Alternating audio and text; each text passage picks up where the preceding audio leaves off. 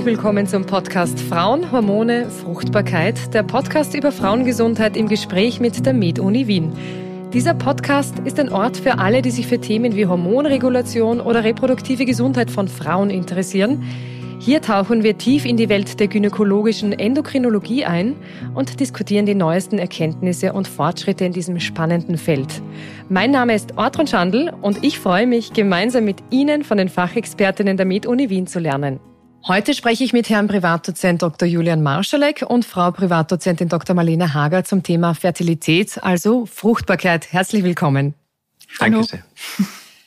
Starten wir vielleicht gleich einmal mit der ersten Frage. Wie schaut denn die weibliche Fertilität, die weibliche Fruchtbarkeit im Verlauf des Lebens aus? Also bei uns Frauen ist es so, dass wir mit unseren Eizellen geboren werden, die dann im Lauf des Lebens weniger werden. Also wir haben zum Zeitpunkt der Geburt circa 700.000 Primordialfollikel, die dann im Lauf des Lebens abnehmen. Das ist das, was man zur Quantität der Eizellen wissen muss. Und es ist aber auch die Qualität der Eizellen wichtig in Bezug auf die Fertilität. Und hier ist es so, dass es im Verlauf des Lebens zu einer Zunahme von sogenannten genetischen Variationen kommt. Das bedeutet, dass bei der Eizellteilung im Eierstock eine numerische Fehlverteilung der Chromosomen auftreten kann. Und so kann es mitunter auch zu einer Zunahme von Aborten kommen. Also Einfach gesagt ist es so, die Anzahl der Eizellen, die zu einem gesunden Kind werden können, nehmen im Lauf des Lebens ab. Und das Maximum unserer Fertilität haben wir zwischen den späten Teenagerjahren und Ende 20 und dann nimmt es im Lauf des Lebens ab. Ist das bei Männern eigentlich genauso, dass die Fruchtbarkeit im Laufe des Lebens abnimmt? Nun, bei den Männern ist die Situation insofern anders, als diese im Gegensatz zu den Frauen einfach laufend Samenzellen nachproduzieren. Allerdings nimmt natürlich auch die Fertilität der Männer mit zunehmendem Alter ab. Das liegt einerseits darin begründet, dass die Qualität der Samenzellen aufgrund diverser Lifestyle-Faktoren natürlich immer schlechter wird. Andererseits nehmen auch bei Männern die äh, vorher angesprochenen genetischen Variationen mit zunehmendem Alter auch zu. Das konnte man ganz gut bei Paaren, von, äh, die von wiederholten Fehlgeburtsraten äh, betroffen sind, zeigen, weil auch hier abnormale DNA-Fragmentationsraten im Samen in ursächlichen Zusammenhang gebracht werden konnten. Und eben diese Fragmentationsraten nehmen mit dem Alter zu. Das heißt, sowohl bei Männern als auch bei Frauen steigt äh, mit zunehmendem Alter die Wahrscheinlichkeit, dass Samenzellen oder Eizellen mit Fehlern eingebaut So ist es. Die Qualität sinkt mit zunehmendem Alter, genau. Mhm. Es folgt eine entgeltliche Einschaltung, welche nicht die Meinung der Medizinischen Universität Wien repräsentiert. Profertil Female ist die studienbelegte Fruchtbarkeitspille für die Frau ab 35 mit Kinderwunsch. Die Versorgung mit Folsäure ist in dieser Altersgruppe nicht immer ausreichend, da die Eierstöcke vermehrt oxidativem Stress ausgesetzt sind, jedoch die antioxidative Kapazität zunehmend eingeschränkt ist, das heißt, dass die Fähigkeit des Körpers abnimmt, sich vor oxidativem Stress zu schützen. Neben Folsäure beinhaltet Profertil Female eine spezifische Formulierung aus Antioxidantien und Omega-3-Fettsäuren. So unterstützt Profertil Female nachgewiesen dabei, die Fruchtbarkeit auf natürliche Weise zu verbessern und schafft optimale Voraussetzungen für die kommende Schwangerschaft. Und das vom Kinderwunsch bis zur bestätigten Schwangerschaft. Profertil steht für studiengeprüfte Qualität aus Österreich und wird von führenden Fertilitätsexperten empfohlen. Profertil Female ist in Apotheken in Österreich erhältlich. Kann ich eigentlich untersuchen, äh, wie lange ich noch fruchtbar bin? Also wenn ich jetzt sage, gut, wir haben es gehört, also so späte Teenagerjahre, 20er Jahre ist sozusagen der Peak der Fruchtbarkeit. Ähm, aber kann ich selber beurteilen oder untersuchen lassen, wie lange das noch sein wird, wie lange das noch der Fall sein wird? Jein. Also in den letzten Jahren ist da ein, ein Marker als Fertilitätsprädiktor quasi so ein bisschen als heiliger Gral der Fertilitätsmedizin gehandelt worden und das ist das AMH, das Anti-Müller-Hormon. Das sorgt normalerweise dafür, dass nur ein Follikel weiter wächst, der dann im Rahmen des Eisprungs die Eizelle freisetzt, die dann nach Befruchtung zu einer Schwangerschaft führen kann. Und wir wissen, dass das AMH mit der Eizellreserve korreliert, sie aber nicht notwendigerweise angibt. Das ist ein bisschen schwer zu erklären, aber ich probiere es trotzdem. Das AMH zeigt uns den Abfall der Eizellen früher an als jeder andere Marker, den wir vorher hatten. Also es sinkt, bevor das FSH steigt. Das ist auch ein Marker, der anzeigt, dass die Eizellreserve abnimmt oder in dem Fall stark abnimmt. Und das AMH zeigt das einfach früher an. Aber wie zuvor schon gesagt, es korreliert nur mit der Eizellreserve. Und da gibt es eine ganz interessante neue Studie aus diesem Jahr Jänner, die gezeigt hat, dass im Rahmen der spontanen Konzeption, also da, wenn man ganz natürlich versucht, schwanger zu werden, die Lebendgeburtenrate in den nächsten drei bis vier Jahren vom AMH eigentlich unabhängig war. Bei der künstlichen Befruchtung schaut das ein bisschen anders aus. Das führt jetzt zu weit, aber wie gesagt, das AMH korreliert in gewisser Weise mit der Eizellreserve. Es darf jedenfalls nicht als absoluter Wert gesehen werden. Also wenn sich jetzt zwei Frauen treffen und die beide sagen, ich habe ein AMH von zwei, also bin ich noch so und so lange fruchtbar, so kann man das nicht sagen. Mhm. Das AMH muss immer von einem Spezialisten oder einer Spezialistin interpretiert werden in Bezug auf die Gesamtanamnese und Gesamtsituation der jeweiligen Frau, der man das AMH abgenommen hat. Also sollte er jetzt nicht besonders gut sein, ist es noch lange kein Grund zur Beunruhigung. Auch das kann man so pauschal einfach nicht sagen. Also das AMH ist wirklich etwas, das man gemeinsam mit jemandem, der in der Reproduktionsmedizin spezialisiert ist, besprechen muss und in Bezug auf auch vielleicht andere Erkrankungen, die vorliegen. Wir haben die Endometriose, wir haben ganz viele andere Erkrankungen, die die Fertilität in verschiedenster Weise beeinflussen können. Und da muss man sich einfach auskennen, um das AMH richtig interpretieren zu können und die Patientin oder die Frau ähm, richtig aufzuklären. Mhm. Da sind wir ja auch schon bei den Gründen für Unfruchtbarkeit. Sie haben es schon angesprochen. Es gibt sehr, sehr viele. Welche sind denn das? Naja, wenn man von der Unfruchtbarkeit selbst spricht, muss man ehrlicherweise etwas genauer differenzieren, denn wir unterscheiden die Sterilität von der Infertilität. Definitionsgemäß liegt eine Sterilität dann vor, wenn nach mindestens einem Jahr regelmäßigen und ungeschützten Geschlechtsverkehr äh, keine Schwangerschaft eingetreten ist. Bei einer Infertilität hingegen ist es so, dass eine Frau oder ein Paar auch äh, ohne reproduktionsmedizinische Hilfe mitunter schwanger äh, geworden ist, aber ein Unvermögen zum erfolgreichen Austragen dieser Schwangerschaft vorliegt. In Österreich sind in etwa 10 Prozent aller Paare und weltweit etwa 15 Prozent aller Paare betroffen, allerdings mit einer sehr großen geografischen Schwankungsbreite. Ganz grob unterscheiden wir bei den Faktoren männliche Faktoren, weibliche und kombinierte Faktoren. Und äh, somit gliedern sich auch die Ursachen äh, in, diesem, in diesem Bereich sehr unterschiedlich. Also zu den häufigsten Ursachen eines unerfüllten Kinderwunschs zählen einerseits das Alter und der aufgeschobene Kinderwunsch. Das, da gibt es ganz gute Statistiken, die man sich anschauen kann. Unter anderem auch in der Statistik Austria zeigt sich hier wirklich eine markante Verschiebung des Kinderwunsches in das immere, immer, immer spätere Lebensjahr. Und äh, die Tatsache, die wir jetzt eh schon mehrfach beleuchtet haben, dass die Fertilität einfach mit dem zunehmenden Alter auch schlechter wird, wird einfach von vielen Paaren häufig übersehen.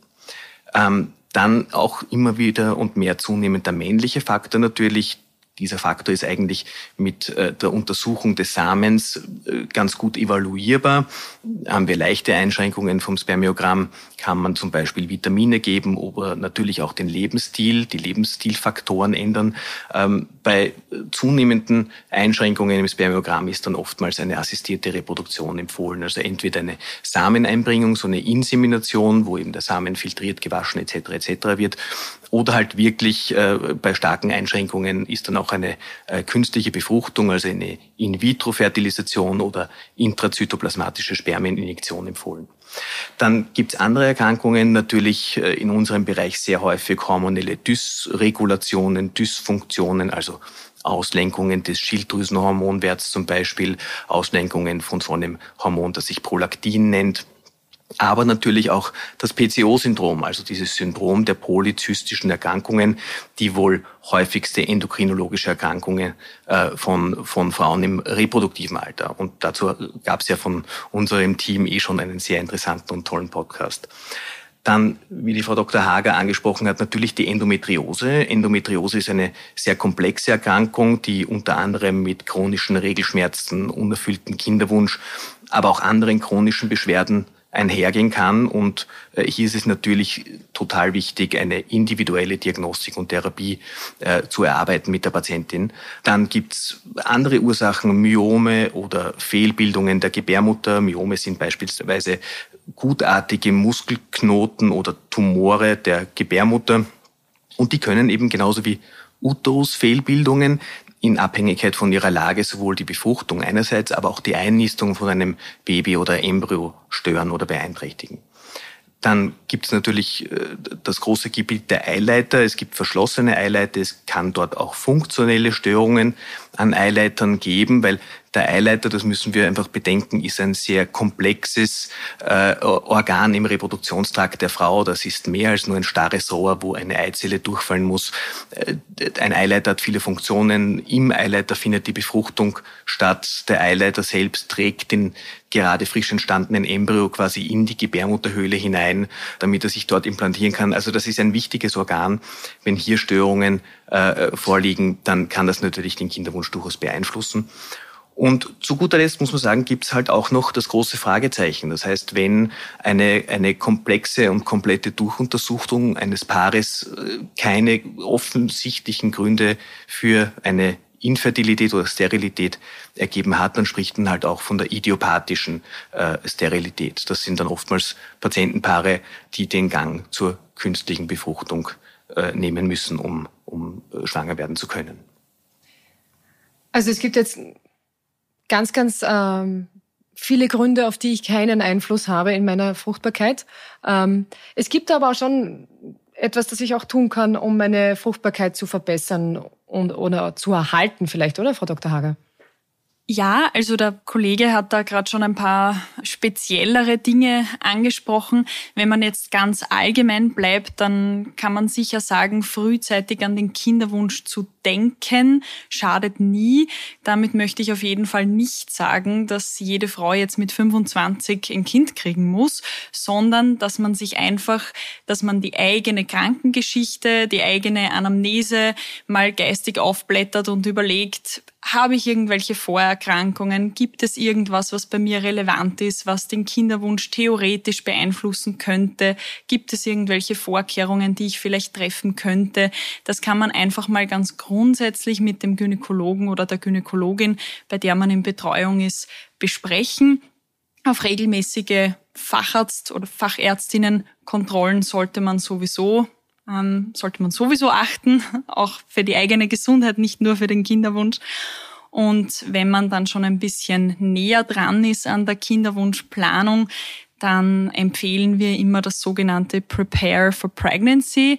Das beinhaltet einen Pappabstrich, also den Vulgo-Krebsabstrich, beziehungsweise Infektabklärungen, den Impfstatus mal erheben, vor allem Röteln, Varicellen sind da sehr wichtig, dass man da einfach einen Schutz hat, bevor man in die Schwangerschaft hineingeht. Achtung, wenn man sich Röteln impfen lässt, sollte man auch danach verhüten, weil man im selben Zyklus dann nicht schwanger werden sollte. Und Röteln kann man auch nicht in der Frühschwangerschaft impfen. Das heißt, da sollte man wirklich davor geschützt hineingehen. Dann rechtzeitig beginnen, Schwangerschaftsvitaminpräparate zu nehmen, die auch Folsäure beinhalten weil die Folsäure ebenso in der Frühschwangerschaft wichtig ist und man da schon davor einen, einen Speicher auffüllen kann im Körper. Also der Folsäurespeicher sollte vorher idealerweise schon gut gefüllt sein. Und natürlich Rauchen, Alkohol, Drogen, braucht man nicht reden. Das ist selbst, ähm, selbsterklärend, warum man das beenden sollte. Und ganz wichtig ist auch zu sagen, wenn man bei der, bei der Durchführung des Kinderwunsches, also bei der aktiven Planung eines Kindes Probleme hat, es da ähm, Auffälligkeiten gibt, dann frühzeitig mit einer Kinderwunschexpertin Rücksprache halten und da jemanden hinzuziehen. Frühzeitig ist in dem Zusammenhang wie lang? Unter 35 sagen wir bis zu einem Jahr, über 35 bis zu sechs Monaten. Aber es wird sie niemand wegschicken, wenn sie auch als 32-Jährige nach sechs Monaten sich schon vorstellen. Also die Sorgen werden auf jeden Fall immer ernst genommen bei der, beim Vertrauensarzt, bei der Vertrauensärztin. Das sollte auf jeden Fall so sein. Und ich sage regelmäßig zu unseren Patientinnen, bevor sie nervös werden, ist es mir lieber, sie kommen ein bisschen früher und wir können vielleicht ein bisschen ein entlastendes Gespräch führen, als sie werden sechs Monate zu Hause wahnsinnig und kommen dann erst, weil dann haben sich viele Ängste schon so verfestigt, dass, dass man einfach unentspannt ist und das soll ja nicht sein. Also das wir wollen ja, dass es unseren Patientinnen gut geht. Absolut. Wir reden ja heute eben über Fruchtbarkeit, Fertilität und auch die sogenannte Fertilitätsprotektion. Äh, was ist denn das und wann kann die aus medizinischen Gründen vielleicht relevant sein, Herr Doktor? Nun, eine Fertilitätsprotektion, darunter versteht man den Einsatz medizinischer Methoden zum Schutz der Fruchtbarkeit. Äh, darunter fällt neben dem Ruhigstellen der Eierstockfunktion oder der operativen Entnahme von Eierstockgewebe, das dann vorsorglich eingefroren wird, zum Beispiel eben auch das Einfrieren von Eizellen aus medizinischen Gründen. Ursprünglich hat man das Ganze bei Frauen und Männern äh, mit zumeist onkologischen, also sprich Krebserkrankungen gemacht. Da ja die notwendigen Krebstherapien, also zum Beispiel eine Chemotherapie oder eben auch eine Strahlentherapie ähm, oder eben auch eine ausgiebige Operationstherapie zu einer Beeinträchtigung der Fruchtbarkeit bis hin eben zum vorzeitigen Wechsel führen können. Und in den letzten Jahren und eben auch nicht zuletzt aufgrund der gestiegenen Wahrnehmung äh, erhielten zunehmend auch nicht onkologische Erkrankungen den Zutritt zu solchen fertilitätsprotektiven Maßnahmen. Darunter zählen zum Beispiel bestimmte Autoimmunerkrankungen, Erkrankungen des blutbildenden Systems, bestimmte genetische Erkrankungen, äh, die mit einem frühzeitigen Verlust der Eierstockfunktion einhergehen können oder eben auch zum Beispiel die Endometriose, wie schon erwähnt, weil eben auch die mit äh, einer reduzierten Fruchtbarkeit einhergehen kann und mit einem erhöhten Operationsrisiko aufs Leben gesehen. Wenn ich aber jetzt eine Autoimmunerkrankung habe, muss ich das dann automatisch sozusagen mitdenken oder macht das dann die spezifische Fachärztin, der Facharzt äh, sagt, haben Sie eigentlich einen Kinderwunsch ähm, und wird das dann gleich auch abgeklärt, obwohl es dann kein, kein gynäkologisches Fach ist, wo ich irgendwie gerade bin? Das ist eine sehr gute Frage. Das kommt natürlich darauf an, bei welchem Arzt, bei welcher Ärztin man in Betreuung ist und wie weit äh, Betroffene und aber auch deren Ärztinnen und Ärzte über den Tellerrand hinausschauen können. Ja, also es heißt ja nicht, dass jede Autoimmunerkrankung mit einem erhöhten Risiko für einen vorzeitigen Verlust der Eierstockfunktion einhergehen müssen. Aber es gibt durchaus bestimmte Autoimmunerkrankungen, die das können oder die eine gewisse Gefahr bergen. Und da ist es sicherlich ratsam, im Zweifel sich von einem Experten, einer Expertin beraten zu lassen. Mhm. Sie haben ja das Entnehmen und das Einfrieren von Eizellen jetzt angesprochen und es gibt da ja auch diesen Begriff Social Egg Freezing. Was heißt das denn eigentlich, Frau Dr. Hager?